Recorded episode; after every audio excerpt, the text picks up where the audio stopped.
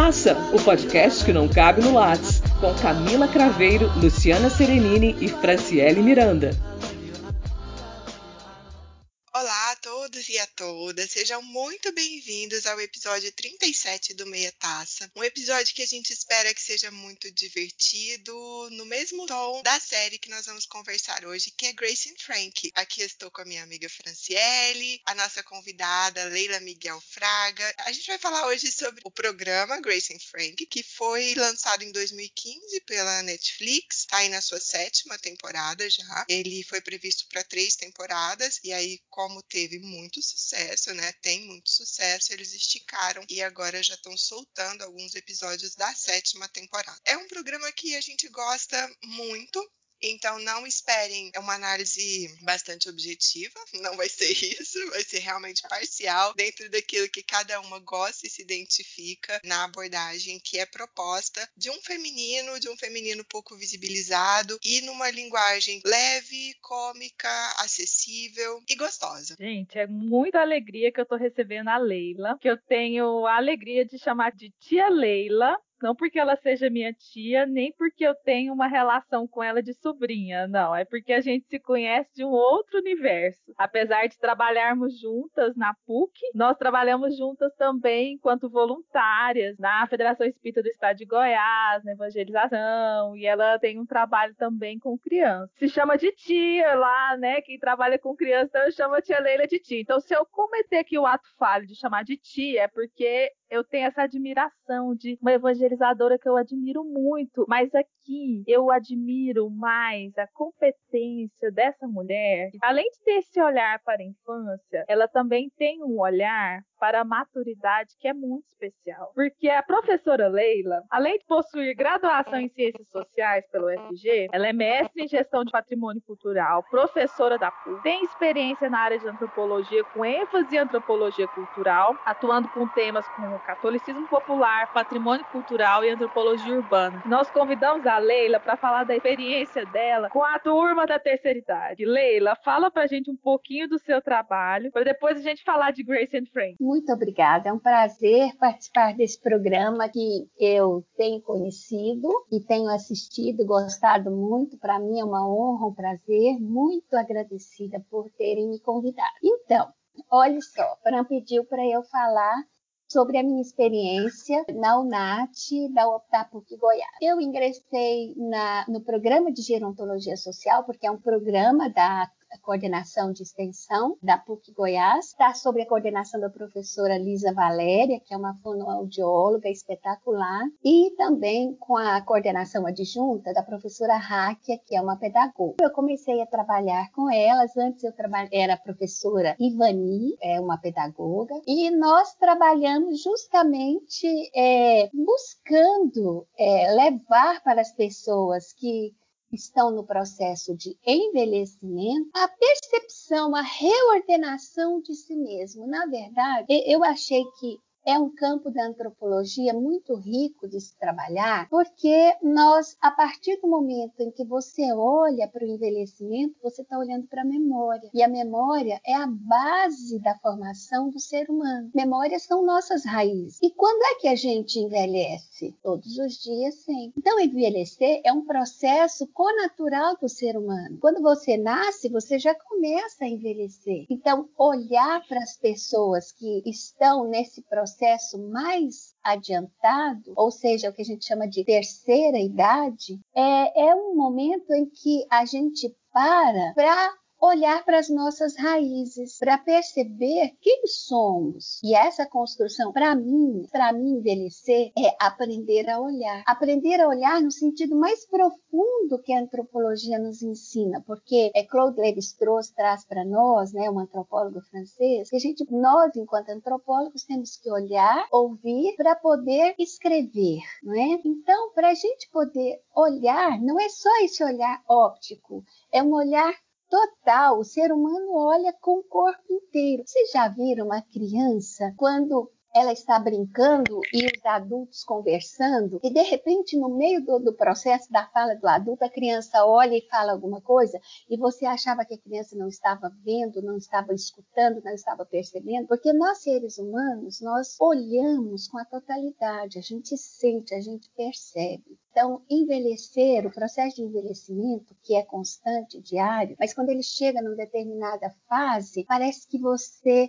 consegue olhar pelos poros total do seu organismo. Então, você consegue ver e ver com uma propriedade diferente a cada ano. E quando a gente acumula um determinado número de anos, parece que a gente vê com uma capacidade chamada resiliência, que é de importar por não importar. E é muito importante que o tempo todo nós demos importância e não demos importância às coisas no nosso universo, porque a gente precisa fazer igual quando a gente grava alguma coisa. Corta, isso eu não quero. E mesmo que depois você pegue aquele pedacinho de filme para outro momento, mas naquele momento ele precisa ser cortado. Então, para mim, o processo de envelhecimento que eu aprendi, porque nesse processo de trabalhar na UNAT, né, na Universidade Aberta Terceira Idade, foi enormes aprendizados. E eu vi mulheres e homens, tem muito menos homens. Eu acho que as mulheres são realmente muito mais corajosas para se auto-enfrentar para olhar para dentro de si. Os homens, com algumas exceções, têm mais dificuldade, com maiores exceções. Tal. Então, é, eu vi mulheres pararem de tomar determinados remédios cotidianos porque entraram na Universidade Aberta Terceira Idade, porque descobriram o corpo. Lá você tem dança circular, olha que coisa divina. Lá você faz línguas estrangeiras. Então, o, o idoso, ele aprende a descobrir as suas potencialidades na UNAC. Então, nós temos lá a professora Lisa, que é fonoaudióloga, então ela entende o ser numa complexidade não só é orgânica, mas também psíquica. A professora Hákia, que também é pedagoga, que faz isso muito bem. E eu auxiliava naquilo que me era próprio, que era a parte da antropologia. Então foi uma experiência muito rica de aprendizado para mim. E eu aprendi a olhar melhor para mim também nesse processo. Eu, eu acho, achei linda essa fala sua, assim, muito, muito bacana. E ela casa muito com aquilo que sempre sempre me chamou atenção e me encantou assistindo Grace and Frank, que é a, é a visibilização do envelhecimento. Porque eu tenho a sensação de que somos de uma geração que não tem referenciais de envelhecimento saudável, de aproveitar a vida, do que é saber viver o envelhecimento. Porque é, a, parece que o referencial de envelhecimento que a maioria de nós temos é do, vou usar entre aspas, o velho acamado, o velho que dá trabalho. Mas a gente tem ganhado em qualidade de vida, e aí a sensação que eu tenho é que as pessoas não sabem o que fazer com o próprio envelhecimento. E aí, enquanto analistas dos produtos culturais, nós aqui, enquanto duas comunicadoras, eu e a Camila, quando a gente vê indo para filmes populares em Hollywood, quando a gente vê no Netflix uma, um seriado que era para ter três temporadas, ganhar sete temporadas, tendo é, popularidade, repercussão, tendo a Jane Fonda como uma das estrelas, a gente está vendo que, as, que, a sociedade contemporânea está tá trazendo esse tema à tona, né? Tá todo mundo sentindo e percebendo que está precisando é, reconfigurar as suas próprias identidades, porque nós estamos precisando pensar melhor sobre o envelhecimento. Eu, eu venho conversado com os meus pais sobre o processo de envelhecer, sobre o planejamento disso. Eu venho pensado sobre o meu próprio envelhecimento. Então, enquanto analista de produtos culturais, eu olho e falo assim: olha, se veio para a mídia é porque o, o, idoso é um, é um consumidor. Que antes ele era invisibilizado, agora ele é consumidor, tem poder uhum. de compra. Ele não compra mais só remédio ele é consumidor. Então, uhum. ele, enquanto consumidor, ele, ele é visibilizado no produto cultural. Então, ele, ele ganha um outro patamar na sociedade. Isso está construindo identidade, a gente está precisando refletir sobre esse assunto. Né? Então, vai para a representação audiovisual. E aí você demonstra aí uma questão que é da antropologia, que vai para a educação. Então, realmente é um movimento muito maior do que isso. É, eu fiquei muito tocada assim com o que a Leila trouxe, e aí eu vou fazer uma coisa meio Frank, e a Fran disse que eu tenho muito mais de Frank do que de Grace. Então já vamos, já vamos logo nessa vibe, sabe? De como às vezes as coisas convergem, né? Dentro do que a gente quer abordar Então, quando a Leila traz o Levi-Strauss e essa questão do olhar, e desse olhar que, na verdade, é um olhar que não impacta só a visão, né? Que ele, ele chama, ele conclama todos os cinco sentidos, está muito dentro do artigo que a gente pegou como mote daquilo que a gente leu no artigo, porque é um artigo que traz referências, não traz Levi-Strauss, mas traz referências como o Barthes, o Spinoza, Deleuze, falando sobre a questão dos afetos. E o que, que é o afeto, né? Que passa pela afecção, ou seja, é aquilo que recorre aos sentidos. Então achei, achei muito bacana como as coisas vão casando, ainda que a gente não tenha combinado nessa fala. E o que eu gosto muito desse artigo, e agora, é claro, a gente precisa citar a fonte, né? Ele é da Karina Barbosa, foi escrito em 2017, e ela é uma investigadora da Universidade Federal de Ouro Preto, é que ela começa o artigo sobre Grace and Frank é assim. A série é sobre amor. A série é sobre amizade. Essa série é sobre homossexualidade. Essa série é sobre é, sexualidade, família. né, no geral. Essa série é sobre família. Aí ela fala assim, é, é sobre tudo isso, mas mais do que isso, é uma série sobre afetos e sobre a visibilidade dos afetos de velhos e principalmente de velhas. Ah, porque o, o, o fio condutor, na verdade, é essa desconstrução de uma ideia ideia inicial de que as mulheres são rivais, são concorrentes, inimigas, e a edificação aos poucos de uma amizade sólida, de uma amizade verdadeira, ainda que você tenha diferentes mulheridades. Tá? Você tem protagonistas que são é, aparentemente extremamente diferentes. Você tem uma que é uma socialite, né, que é a Grace, o papel da Jane Fonda, e você tem uma outra que é uma pessoa de humanas, né, uma hippie ativista, que é a Frank. Então, como que ainda assim, nessas diferenças, você consegue criar uma, uma similitude que é da amizade, que é de algo muito particular do feminino. E aí eu acho, dentro desse processo da gente olhar para o envelhecimento com esse olhar né, do, dos sentidos, e nessa resiliência, nesse ponto específico da amizade, eu acho, não sei, Leila, se você concorda, queria muito sua opinião.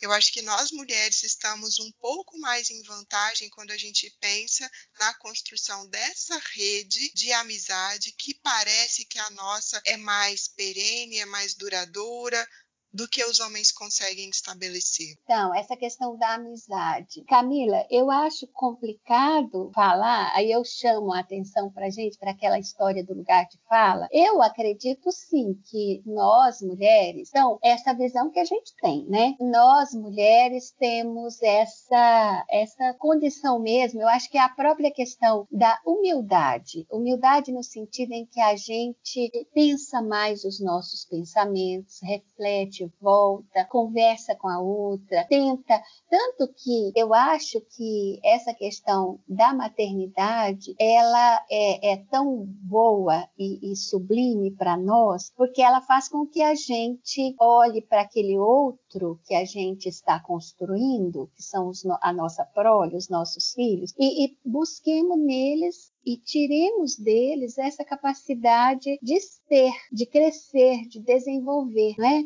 Então, parece que a nossa atenção, a gente tem mais foco. Daí, isso também vai para a questão de olhar para as outras, para as nossas companheiras, nossas amigas. Olha só, eu tenho três amigas que nós somos assim inseparáveis. Gente, é tão divino isso, é tão maravilhoso. E quando uma sofre, a gente chora juntas, a gente, sabe? Mas também quando a gente ri, a gente ri muito e é muito gostoso, é muito bom. Eu tenho irmã? Tenho, tenho irmãs, mas a amizade, ela parece que vai além disso. Por isso eu procurei desenvolver nas minhas meninas, tenho três, essa relação de irmã-amiga, porque eu acho que é muito importante, sabe? É muito bom também. É, mas a, a, minha relação com as minhas irmãs é diferente porque eu sou filha adotiva. Então eu tenho irmã biológica de um lado, eu tenho irmã adotiva de outro.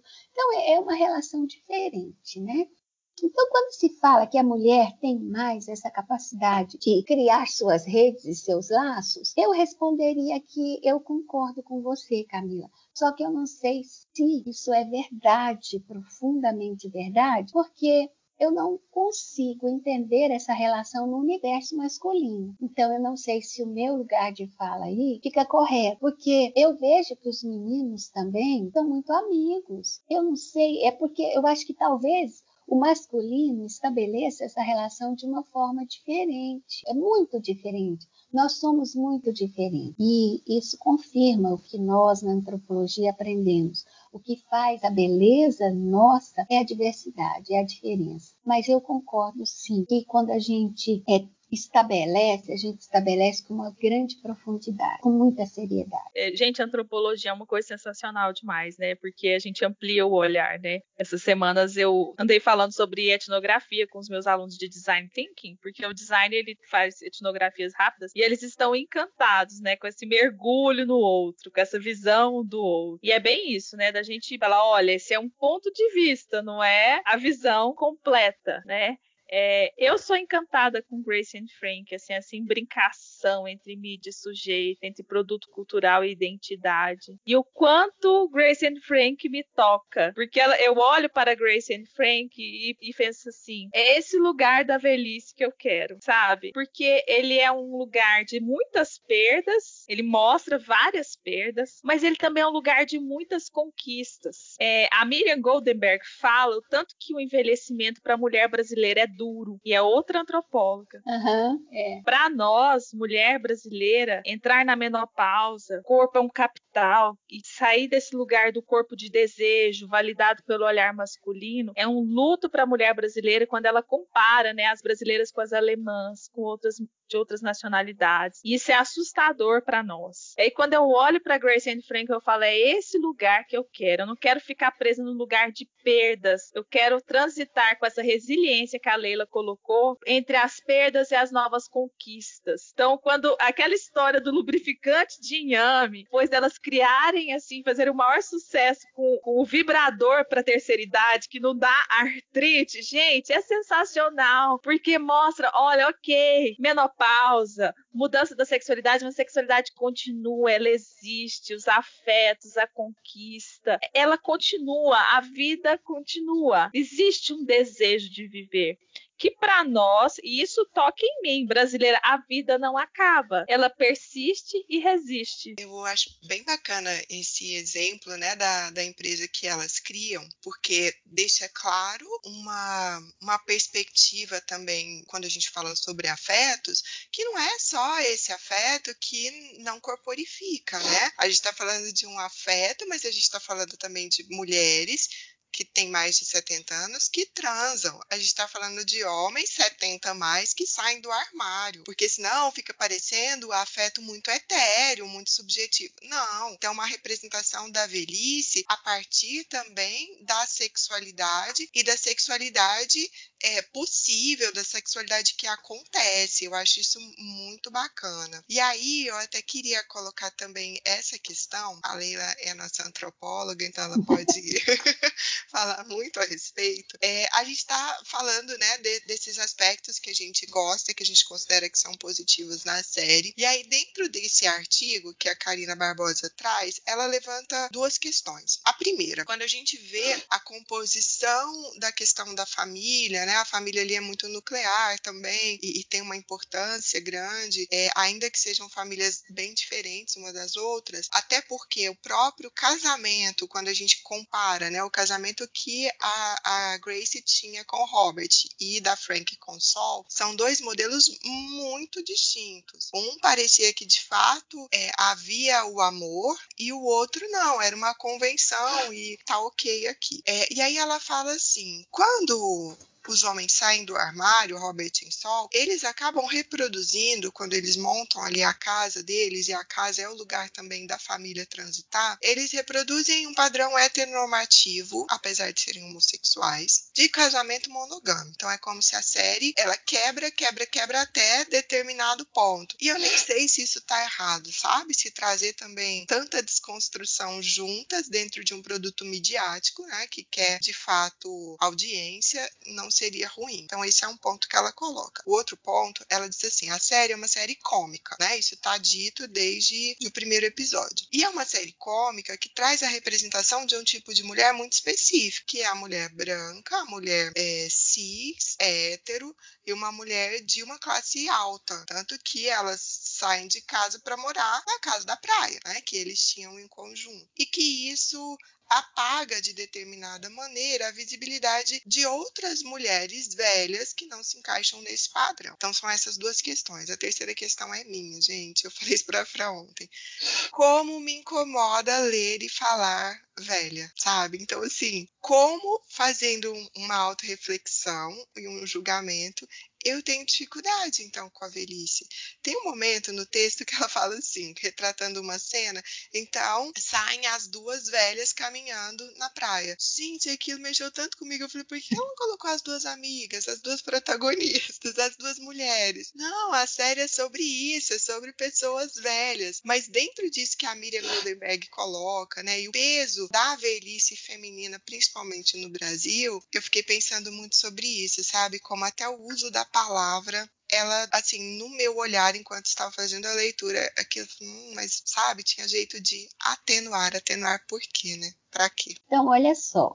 É, é o tabu, né? Tabu velho. Se a gente parar para pensar, e eu acho que a própria Miriam que coloca para nós, não exige, não existe endozimento, existe envelhecimento. A palavra correta é velho mesmo, é envelhecer. Agora, tá, você está certíssima em ter ainda esse estranhamento. Então, existe, é, existe envelhecimento. Esse, é, nós vivemos um envelhecimento, mas tem esse tabu mesmo. Isso, isso é porque, olha, se a gente for pensar culturalmente, é, até 30 anos atrás, talvez menos, uma mulher de 50 anos era velha, tá? Era velha. E aí, é, você tocou em algumas coisas que eu acho interessante, que eu até escrevi aqui. Como seria Grace and Frank no Brasil? Tanto o casal é, o, o, Sol e o Robert, né? E a Grace e a Frank no Brasil. E outra coisa, como é que nós é, também essa cultura norte-americana, como é que ela está mostrando para nós é um tipo, um tipo. A gente se identifica em algumas coisas, mas não em todas elas, né? Então, como é e tem uma, uma antropóloga também, ela é ela é ela é socióloga, ela é socióloga ela fez, me parece que é, mestrado em antropologia e trabalha com saúde, que é a Maria Cecília Minaio. Não sei se vocês conhecem. Maria Cecília Minaio, ela, ela escreve, junto com vários outros profissionais, sobre a questão da violência em relação ao idoso. Não só a violência, a agressão física, mas todo tipo de violência. Aquela violência também é subreptícia, né? Aquela violência que não, você não sente, não vê na carne, mas que está na psique.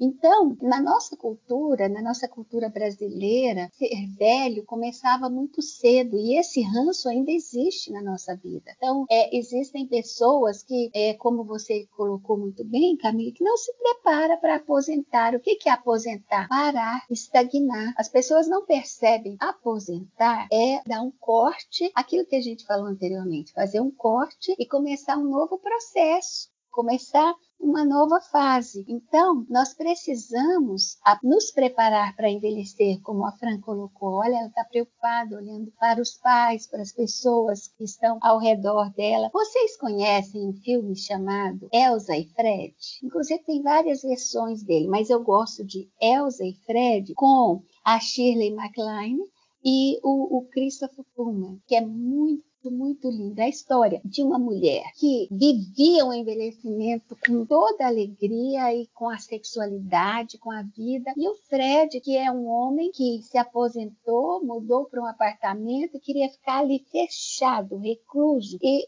morreu. Ele envelheceu, ele morreu sabe? Ali, o aposentar dele seria. Ele ficou viúvo, aposentou, morreu. E aí, é, é assista, não vou dar spoiler, não, porque é muito legal. É bom que não só vocês duas, mas quem está nos ouvindo também possa assistir. Vamos lá, a, a sua questão. Então, é porque justamente na minha visão, até onde eu posso, que eu assisti também, né, poucos episódios, e, e, até onde vai essa minha análise, né? Até onde eu consigo fazer essa análise. É, é todo um processo. É o novo para os quatro, é novo para os quatro, né? Eles resolveram, já estavam há muito tempo desejando reconstruir a vida deles enquanto pessoa, enquanto afeto, afeto no sentido de é, viver o sentido do sentimento e também serem honestos com aquelas que eles amavam, porque eles as amam também. A gente vê o cuidado recíproco que continua, que permanece. E as mudanças não se fazem. Pode ser que lá na frente a série venha mostrar, eu, eu, não sei vocês que assistiram mais, talvez um, um, novo, uma nova forma de se estabelecer aí enquanto casal homossexual. Mas que modelos os casais homossexuais têm para mostrar para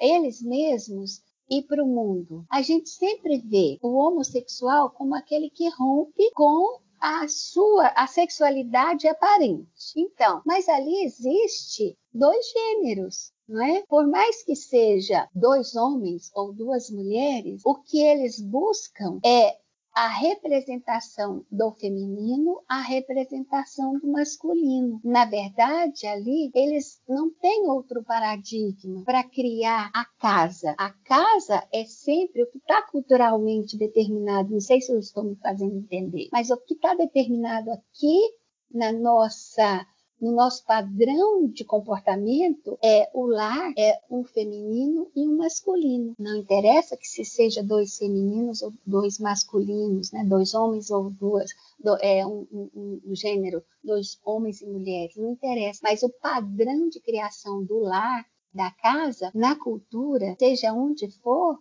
é o macho e a fêmea. Por isso que eu acho que existe essa categoria. Não tinha como eles criarem outro padrão, não tinha outro paradigma, outro modelo para eles. Pelo menos aqui agora, com a sua fala, foi o que me veio assim analisando. Pode ser que daqui para outro outro momento, a gente possa até informalmente em outro lugar conversar sobre isso e eu ter mudado de ideia. Mas o que eu vejo aqui agora é esse. E você disse muito bem, e era o que eu tinha pensado, é, mas é isso, é o recorte a autora tinha que fazer um recorte. E o recorte que ela fez foi daquele tipo de pessoa. Eu achei até interessante, porque onde talvez, entre aspas, onde menos se espere o escândalo, é que ele surgiu. Ele surgiu ali, num padrão inesperado. Tanto que foi quantos anos depois? 40 anos depois, né?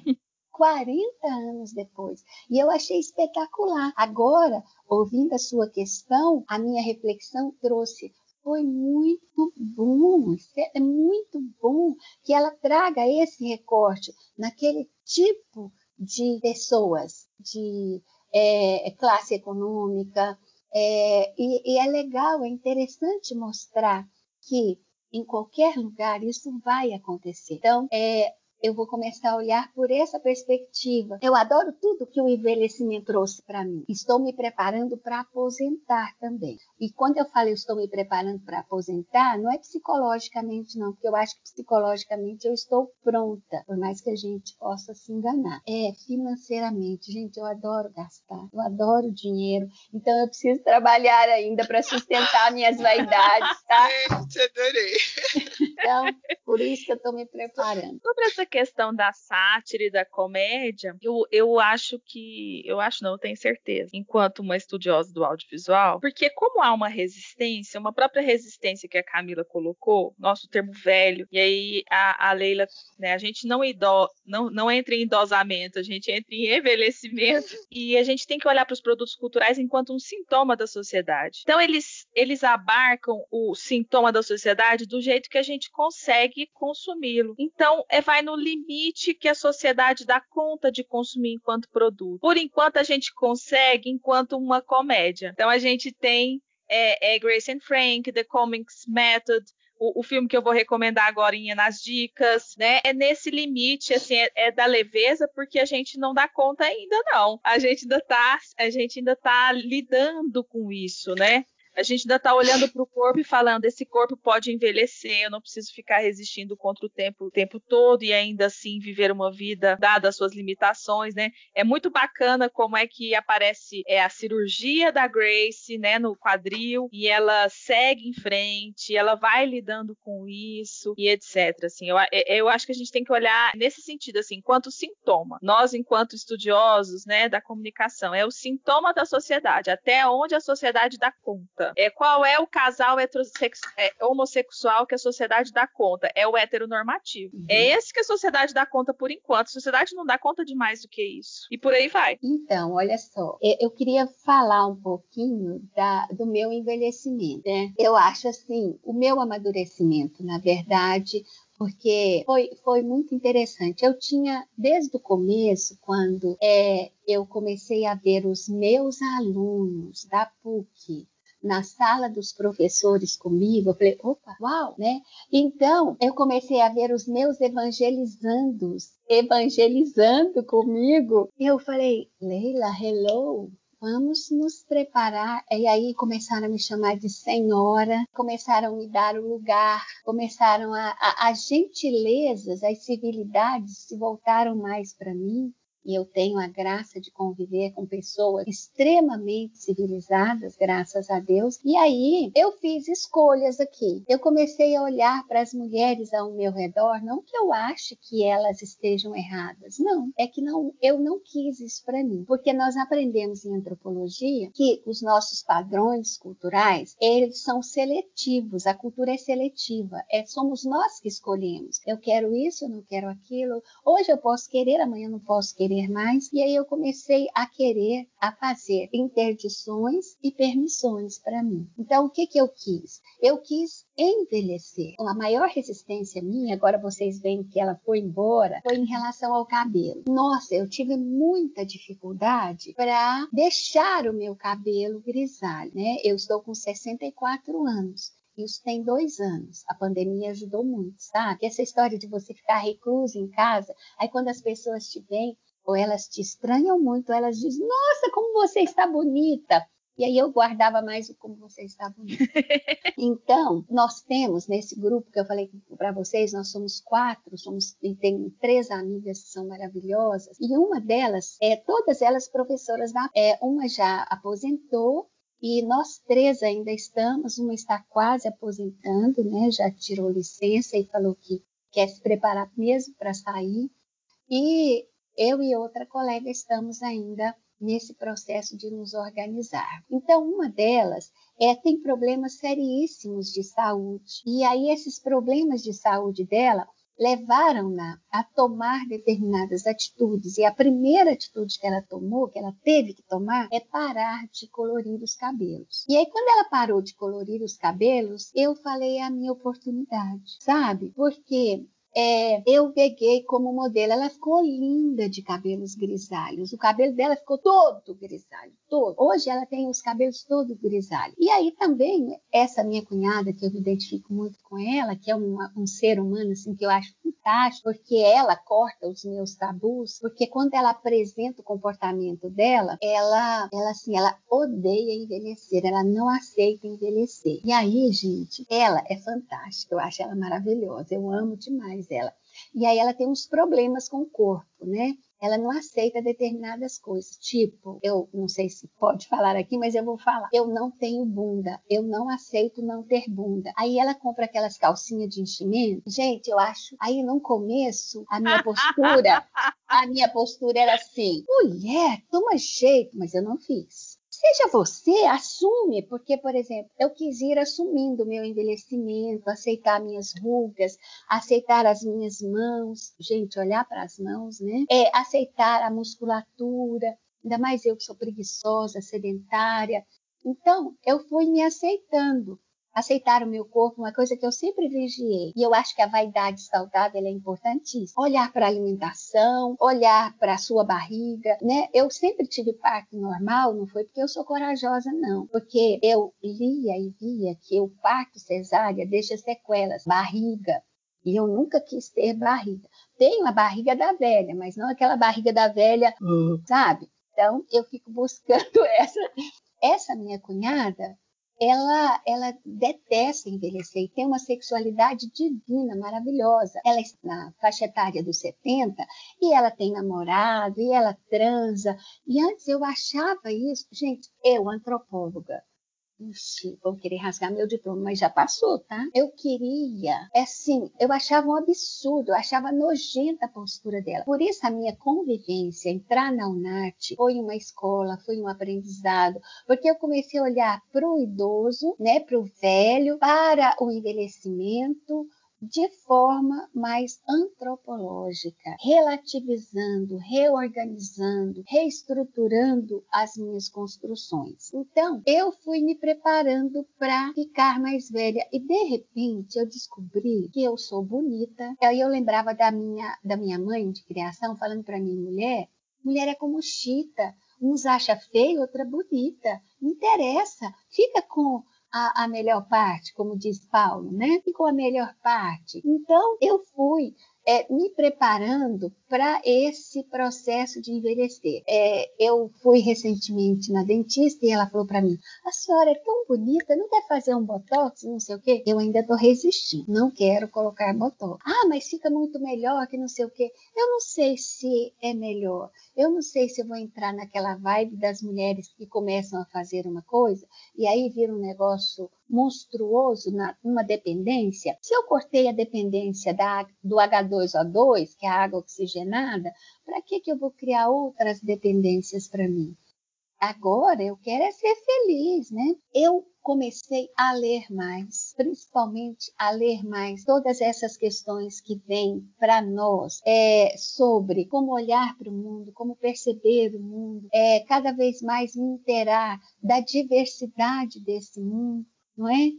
E eu acho que tudo na vida são oportunidades. As oportunidades aparecem. Aí você tem duas teclas. Ou você diz enter ou você deleta. Eu acho gratificante envelhecer. Anota, Anota. Maravilha! Gente, vamos para as dicas depois desse relato pessoal incrível. Aliás, eu acho que a gente podia até terminar aqui, né? Vamos Olha, para as dicas. Eu gostei muito da primeira dica da Leira do Elsie Fred. Eu vi as duas versões, acho que essa com a Shirley MacLaine e uma outra argentina, se não me engano. Muito linda também. E aí eu quero ouvir essas outras duas dicas dela. E a sua, Fran. É dica de vinho hoje. Tem uma vinícola chilena que eu gosto muito, que é a Bentisqueiro, que é com V, gente, mas a pronúncia é B. Bentisqueiro. E é o Tanterrue. Adoro a uva Carmener. E aí eu experimentei. Muito bom, recomendo. Que é da Ventisqueiro, uma delícia. Um Carmener assim, ó, perfeito. E o filme que eu quero indicar dentro dessa temática do envelhecimento é o Exótico Hotel Marigold, que é um filme de 2012 foi um filme que em 2012 que eu vi, nossa, um filme com velhos. Algo está acontecendo em Hollywood. Exótico Hotel Marigold, ele tem Judy Dent, Tom Wilson e Meg Smith no elenco. E é um bando de aposentados que vai morar num hotel na Índia e tem várias surpresas. A vida deles é lá acontece um monte de coisa. Também né, nessa perspectiva de redescoberta da vida após a aposentadoria recomendo, vale a pena, tem uma fotografia linda, né, indiana, cheia de cores maravilhosas. O que eu quero falar são dois. Um é uma animação que é Up Altas Aventuras, que eu acho uma gracinha, maravilhoso. É, eu não sei dar esses dados todos que a Fran deu, não, tá? Depois vocês procurem aí na internet os dados é, específicos. E o outro é E se vivêssemos todos juntos? Que é muito lindo o filme. São quatro idosos e um deles fica doente, tem que ser levado para um abrigo. E aí, o que, que eles fazem? Eles pegam esse idoso e eles passam a morar todos juntos numa casa. Então, é muito interessante, é muito bom, é muito legal para a gente ver toda essa diversidade deles. E como a Camila colocou, Elza e Fred, que para mim é o melhor de todos eles. Então, a minha dica, vou seguir aqui a Leila de novo, Elza e Fred, e aí eu indico um espumante, porque a gente tá num calor danado em Goiânia. O espumante Garibaldi, seco, né, o Brute ou Extra Brute, uma delícia geladinho, gente para assistir o filme. E pipoca, porque espumante e pipoca combinam. Na falta de uma outra comida, pipoca vai bem.